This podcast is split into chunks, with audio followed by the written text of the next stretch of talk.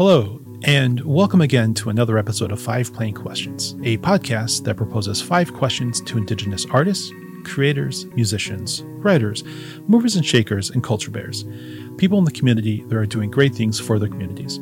I'm Joe Williams, your host for this conversation. I'm Director of Canada, the Native American programs at the Plains Art Museum. My goal is to showcase these amazing people in our Indigenous communities from around the region and country.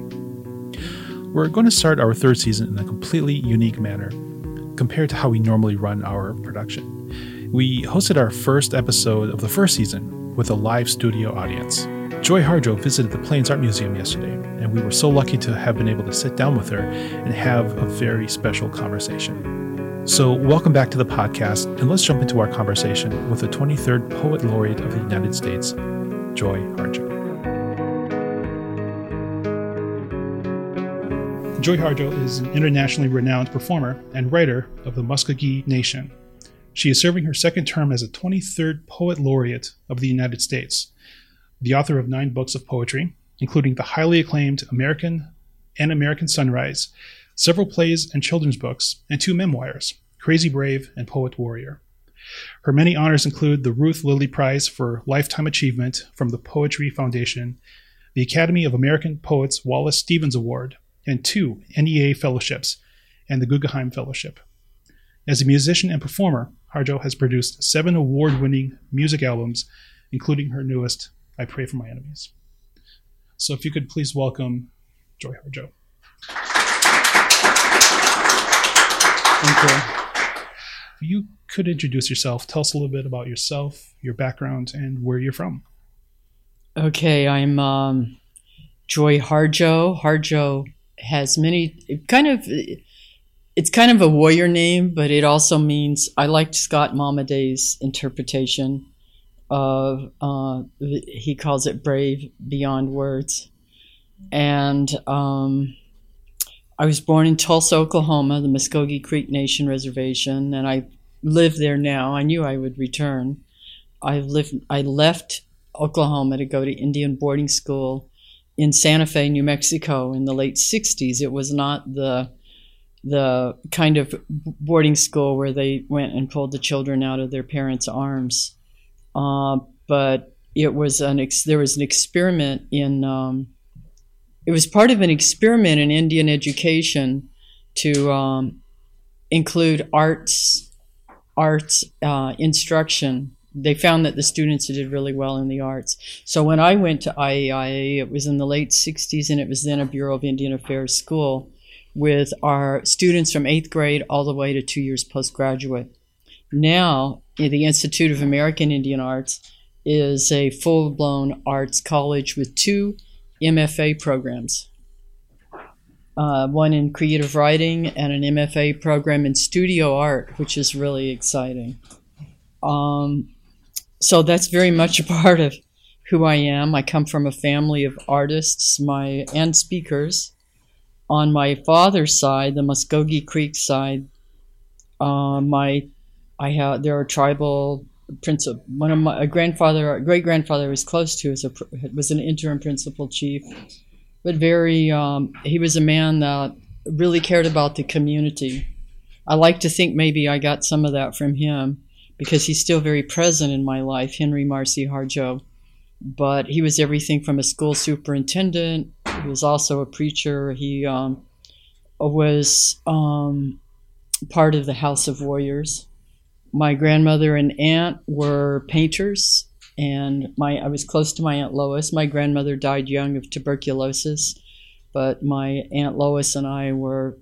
I knew I wasn't an alien when I was with my aunt Lois because I learned. She taught me so much. I'm still learning. It's funny, all these years later, and she's been gone now probably about 20 years, I realize I'm still learning what she was teaching me. And maybe those learnings go on and they still open up like blossom, you know, and they still are teaching. I think that might be how it works. It's almost like a plant blossoming. And maybe the teaching or the speaking is you know is part of that motivation for that opening but sometimes it doesn't open within you until much later when you're my age thinking missing them and then wishing they were missing them, but still feeling their teachings alive within you.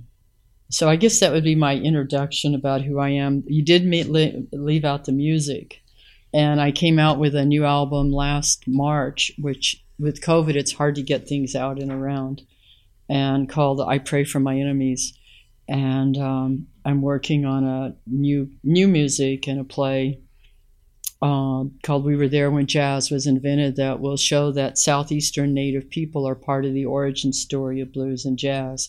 And it will be around a young, uh, mostly Muskogee Creek young people band in Tulsa. It will include a story of oil and um, the character that keeps taking over the story. The, the protagonist, uh, Justice Fields, his mother, who is just so potent and powerful and right now she's missing. But I have to figure it all out because the manuscript is due in two weeks. yeah. I got to figure it out. I've been working on it, but I've had to let it go.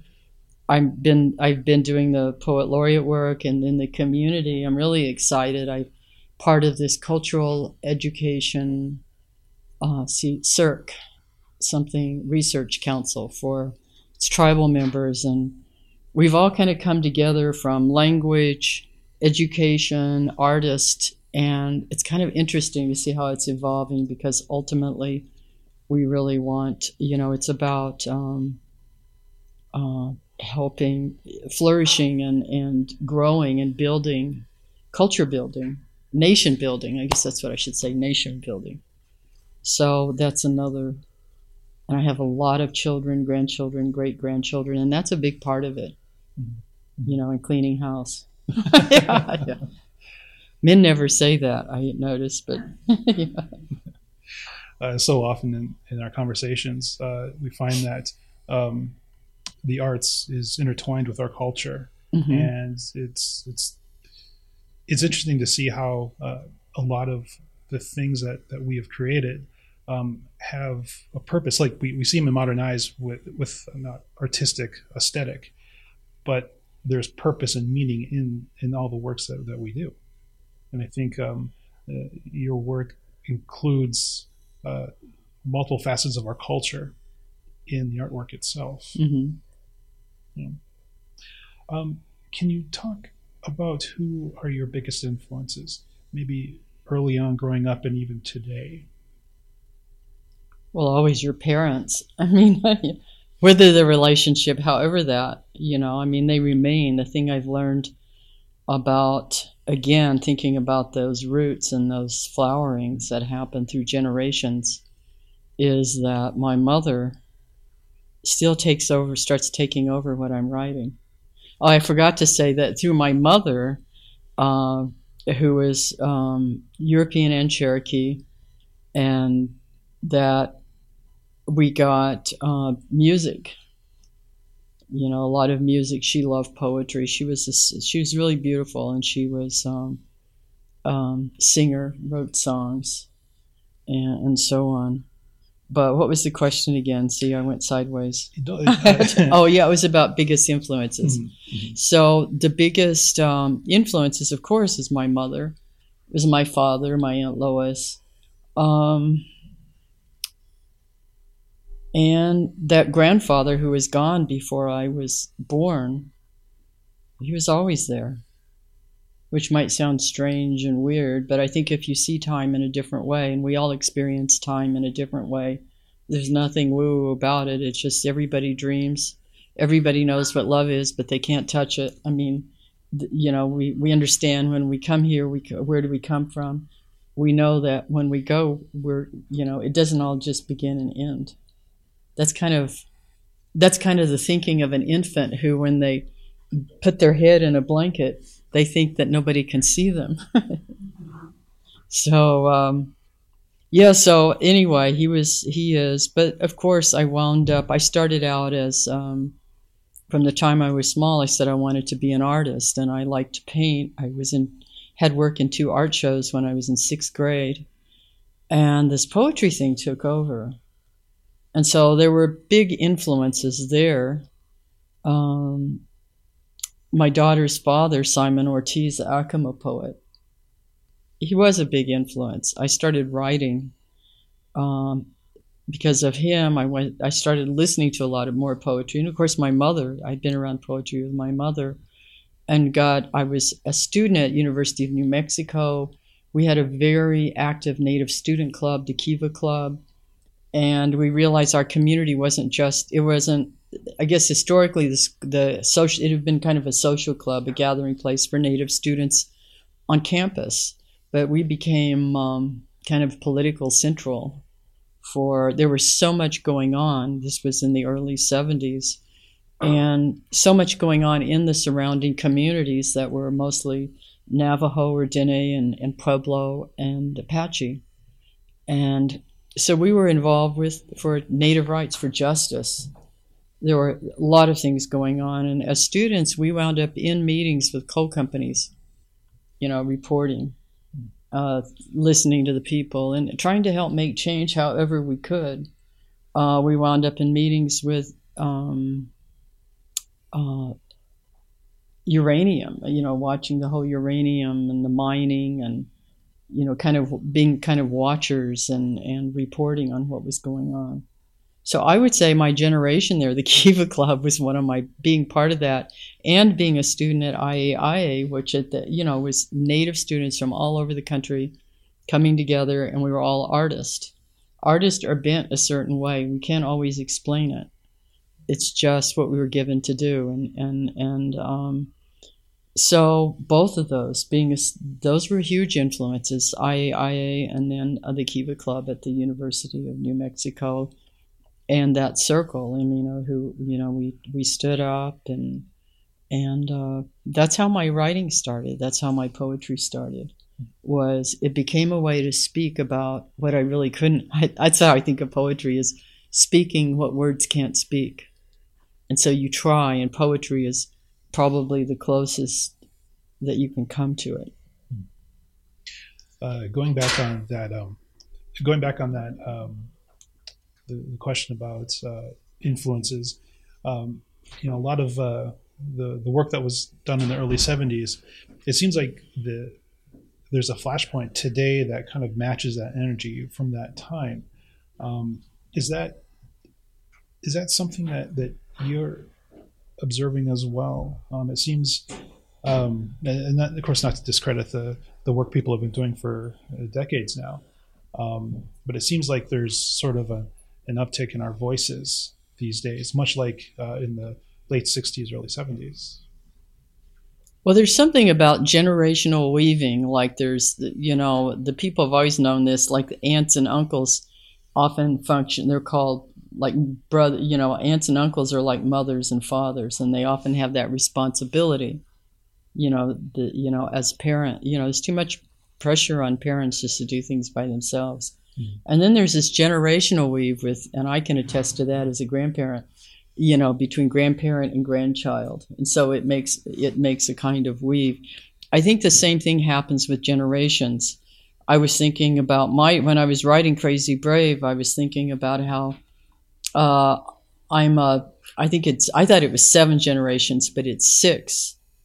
Uh, between me and Monahwee, my grandfather who fought against Andrew Jackson in the illegal move. You know, in one it was it's considered really the largest uprising against the U.S. government was at the Battle of Horseshoe Bend, and he was part of that. And I realized when I was writing, oh, I was thinking seven fit really well, but seven is really the generation. It's like my children and him, between him and them. And uh, so I think about that too with it's been 50 since I started publishing poetry in 72. My first poems were published. They weren't very good, but that, that they were that was 72. It's been 50 years. So if you think 50 years, so I have a new book coming out called Weaving Sundown in a Scarlet Light 50 poems in 50 years, but I have a lot of notes. Some of them get a little political in the back about the poem when I was writing them and things that were going on. And um, so I do think there's certain resonances. Generations have resonances or relatives that a generation overweaves. There's a generational overweave in families, but also, you know, everybody's born into a generation that kind of comes in as a force or a wave force to make change to make change and you know in particular areas so i think that's probably what we're seeing is something like that because they all have a relationship. Each wave has a different kind of relationship with the other. How i'm going to jump on to the third question uh, it's a little it's a little different from the, the path we're on right now uh, but how have you developed your career both in college and post college I don't think I was very good at developing a, a career because mm-hmm. I don't really think of what I do as a career. Mm-hmm. I mean, yeah, if you think of career as a way of making money and making a living and feeding your family, well, I guess so. But, you know, what I did didn't always make sense to everybody and even choices I made.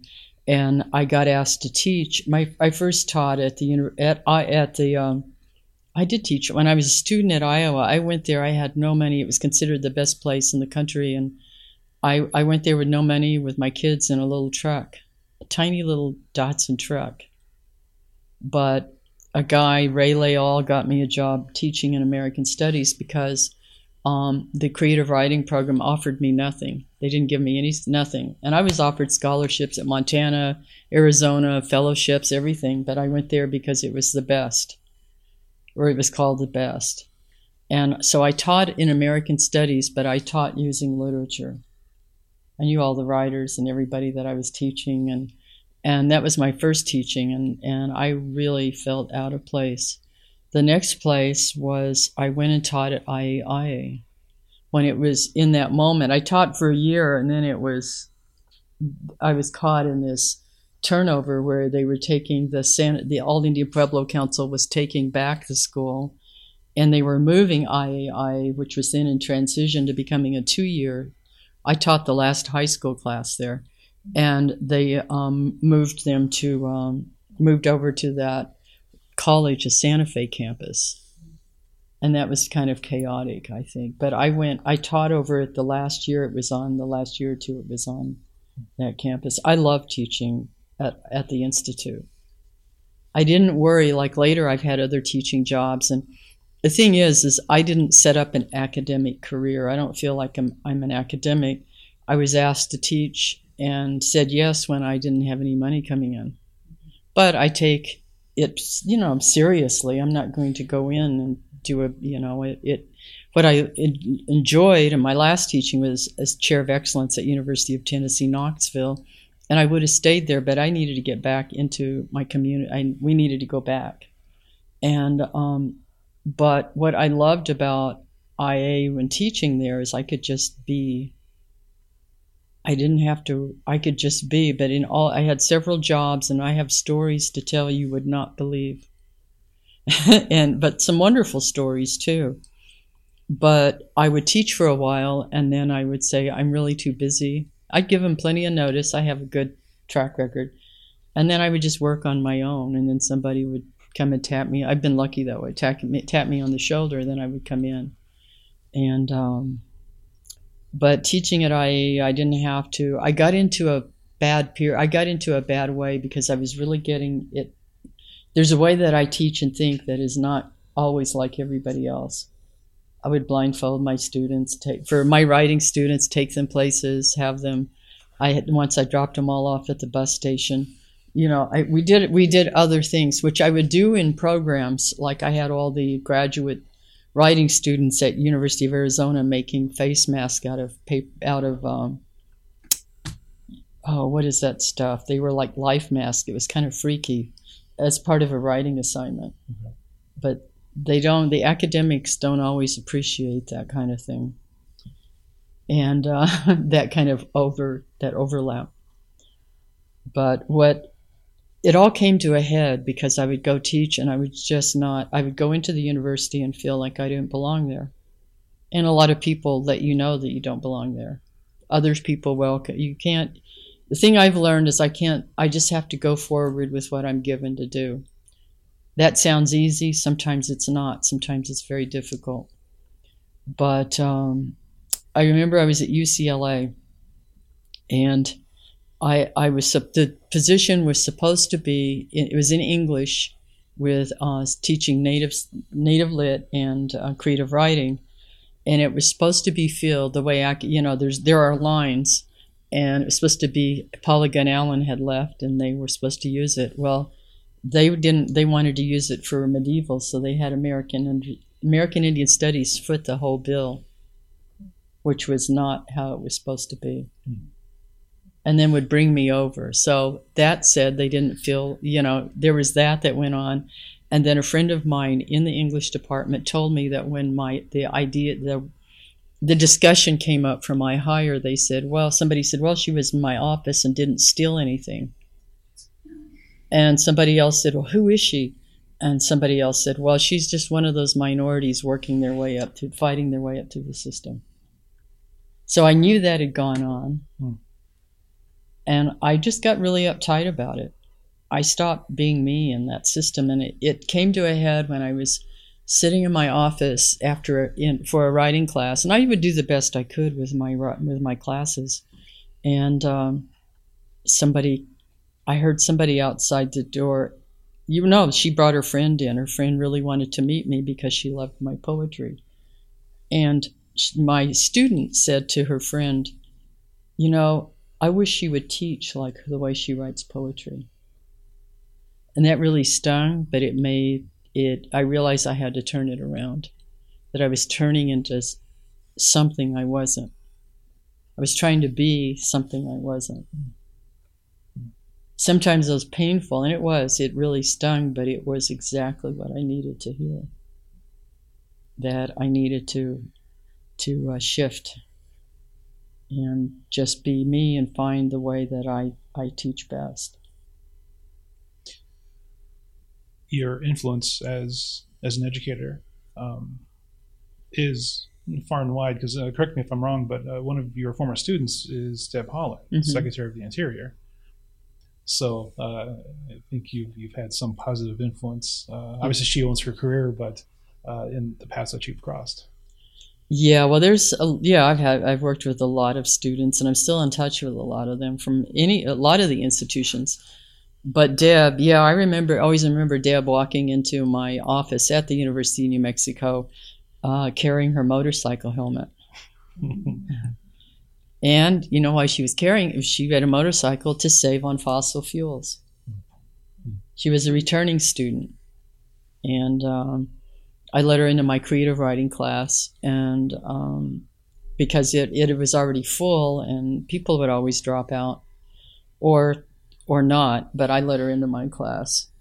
And and the rest is history. No, she wound up working for me because I would have an assistant, and so I hired her as my assistant after a while, and we became friends, like family and friends. Um, she's a good writer. She's a good poet, and um, it's that. Uh, where was I going with this? She's always just had this purpose, I suppose. And I don't think she always understood it either, except that I know that she went through a lot. I watched her I watched her as a single mother, you know, go through what single mothers go through. I watched her to make a she she's a good cook. She's a really good cook. She taught me how to make tamales. And um, I watched her. She started a whole company as a student to um, you know, make red chili and marketed it and got it out into all the stores mm. while she was going to school and, and raising a daughter. Uh, she's a hard worker. That's one thing I can say. She she, and you can see it in what she does. She's a hard, she's a very hard worker, mm. and really loves the people. That's and loves and loves the earth and and so she's in it for the right reasons. She's not in it to grandstand or to you know, make a place for herself, and uh, she's there be- for the she's there because she's that she's that student walking in the door with a motorcycle helmet. Hmm. Uh, the question on opportunities and how how have opportunities presented themselves to you? Um, you know, there's always a difference between early on in our careers or experiences where when we're younger we seek opportunities, but over time they start to present themselves to us. And I was wondering if you could talk about that. Well, I think you can see everything as an opportunity. I, when you said that, I started thinking of all the opportunities I missed or wouldn't, I, I didn't stand up to. All the ways I failed.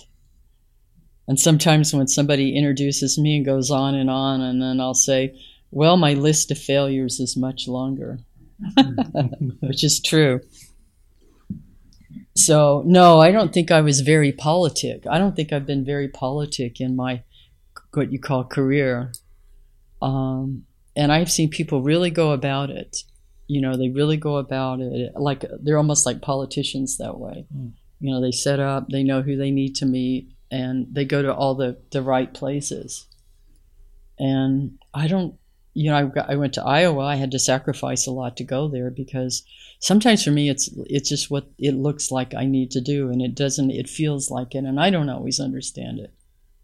I mean, I think University of Arizona, a lot of Native students. I was offered a teaching fellowship. I was set. I would have been set, and I would have been in a community with a lot of Natives. I was offered, um, you know, Richard Hugo was teaching at University of Montana, incredible poet and per- human being, and uh, who would have been great to study under. And I would have, I you know, that would have fit big Native population. Instead, I went to Iowa, and man, I was so lonely that somebody told me about a powwow up near Detroit, and I thought Detroit is pretty close. yeah, it was to me compared to, and so you know I went, and then wound up hanging out at Tama Settlement. But um, so that was, I guess, a kind of opportunity. Sometimes opportunities aren't necessarily easy.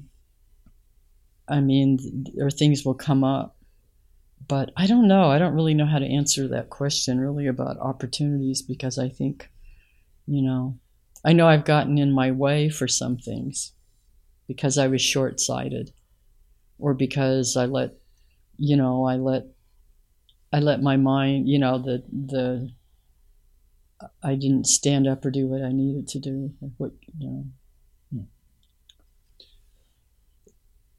What would you say to the 18 or 22 year old that is listening to this conversation? Well, it would depend on who they are, except, you know, I don't know about this generation, but all 18, I mean, every 18, 19 year old is like every 18, 19 year old in the world. The doors are wide open. Maybe. It depends on what country or, you know, and, and what sex somebody is and, and so on. But in whatever life, you know, you you're really at the top energetically. You have, you know, there's an incredible force, creative force that you're riding it. I mean, if you think of a life as a trajectory, you're, you know, you're riding, you're on an upswing. Although it may not feel like it, and I know a lot of young people have been going through a lot about questioning, you know, watching this, the insecurity the so many insecurities going on in this country with um, these oppositions of people not listening to each other or not making con- not listening common sense. And and the pandemic and when will it end and will there just be more and where how did it start? And um, climate change and the shift where we don't know. I don't know how it is up here. I just know it's cold right now. But and i know it can get colder. I know this is probably pretty warm, relatively warm, but um, in Oklahoma, down in Tulsa, like it'll probably be up in the 60s by Thursday or Friday. And it's been down. It got cold. It got down into like six, seven, a few days, not too long ago. Hmm. And that is highly unusual. I grew up there. You could usually there are are systems or you know even seasonally we could count on certain things happening. And now the storms are even different. You know, the quality much much more destructive because of the I guess the change in the atmosphere and melting ice caps and so on. So this is if you're 18 or 19, uh, yeah, this is part of it. But I also believe that we we come into the story. The story is immense the story of our native people goes way beyond colonization is just a blip in eternity. That's how I like to think about it. Otherwise, I would despair and, you know, but I think no, this is this colonization thing because it's hurt everybody. It's not just natives. It's it's damage. Look at climate change. It's all part of a system that believes that um, certain people should have, you know, own all the resources instead of saying, if you see resources as relatives and see everybody as, you know, that there's a relationship, it shifts everything. But I was in the middle of something else. Hang on, it'll, it'll come to me. But yeah, so coming in at this time, I think, well, you know, you took your breath, you know, you you took on breath at this time for a reason. It doesn't mean it'll be easy. And but that's how you grow muscle. And a generation can grow muscle and understanding together. And so everybody has a place. Everybody has something to offer. Everybody came in with something to offer.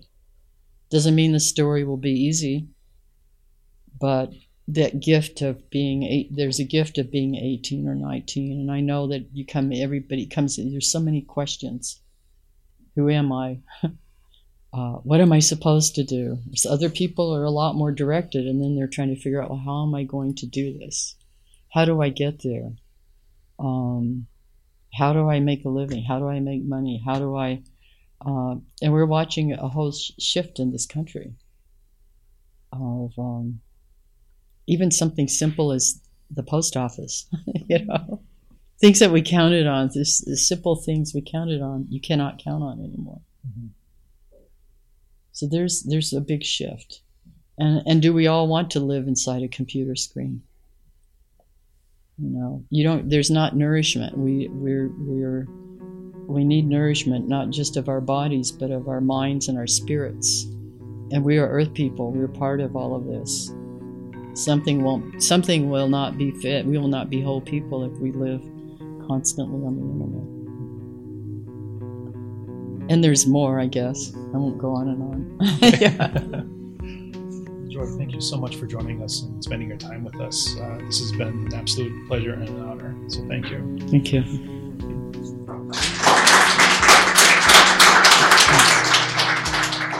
And that does it for this episode of Five Plain Questions. I want to thank Joy Harjo for her time and sharing her story with us. To have someone to, to come into our space and to give uh, her time and her story with us was an extremely special occasion uh, for myself and the staff at the museum. Uh, I I value everyone and every all of our guests on the show, and um, I think my admiration for her doesn't take away from anyone that I've spoken with and have been able to share a space with. But I do recognize um, having someone uh, like Joy to to to show up and to be able to share her experiences and uh, her perspective on things with us is a very special thing, and uh, I'm very honored that she uh, is able to do that with us. And so for that, um, I thank Joy. I also want to thank her team. Uh, the the people that we worked with to to make this happen were absolute professionals, and they were so great to work with and so gracious. Um, uh, it was truly a, a, great experience working with with her crew. So, uh, for those of you who work with Joy, uh, thank you so much, and I really enjoyed uh, our conversations and uh, the experience that we had together. I also want to thank uh, our very own Jill Johnson. She's the executive assistant here at the Plains Art Museum, but she also served as technical advisor for this specific program. Uh, she sat in, ran the soundboards for us for this episode, and she did an awesome job. So, Jill, thank you for stepping up and lending your skills and your time for us as well on this very momentous occasion. I also recognize that we had uh, some friends come in and be a part of our studio audience, and uh, I, I want to thank you all for being there. Um, if you're listening, uh, thank you. Um, you know who you are, and it really made me smile to see you come in and, and join us. It was a very special time for me, uh, especially with you all there. That all being said, more importantly, I want to thank you for joining us and spending your time listening to what I feel is a very important story and perspective from our community. So please, join us next week as we speak with another incredible person. I'm Joe Williams. You can find me at CANAA, that's C A N A A Creativity Among Native American Artists on Facebook, Instagram, across social media, and also at the plainsart.org website. There you can see our programming, our past videos, and these podcasts. So if you have a suggestion for me for someone to talk to, uh, please reach out to me. I'd really like to hear from you. Well, You take care, and we will see you next week. This has been an 11 Warrior Arts production.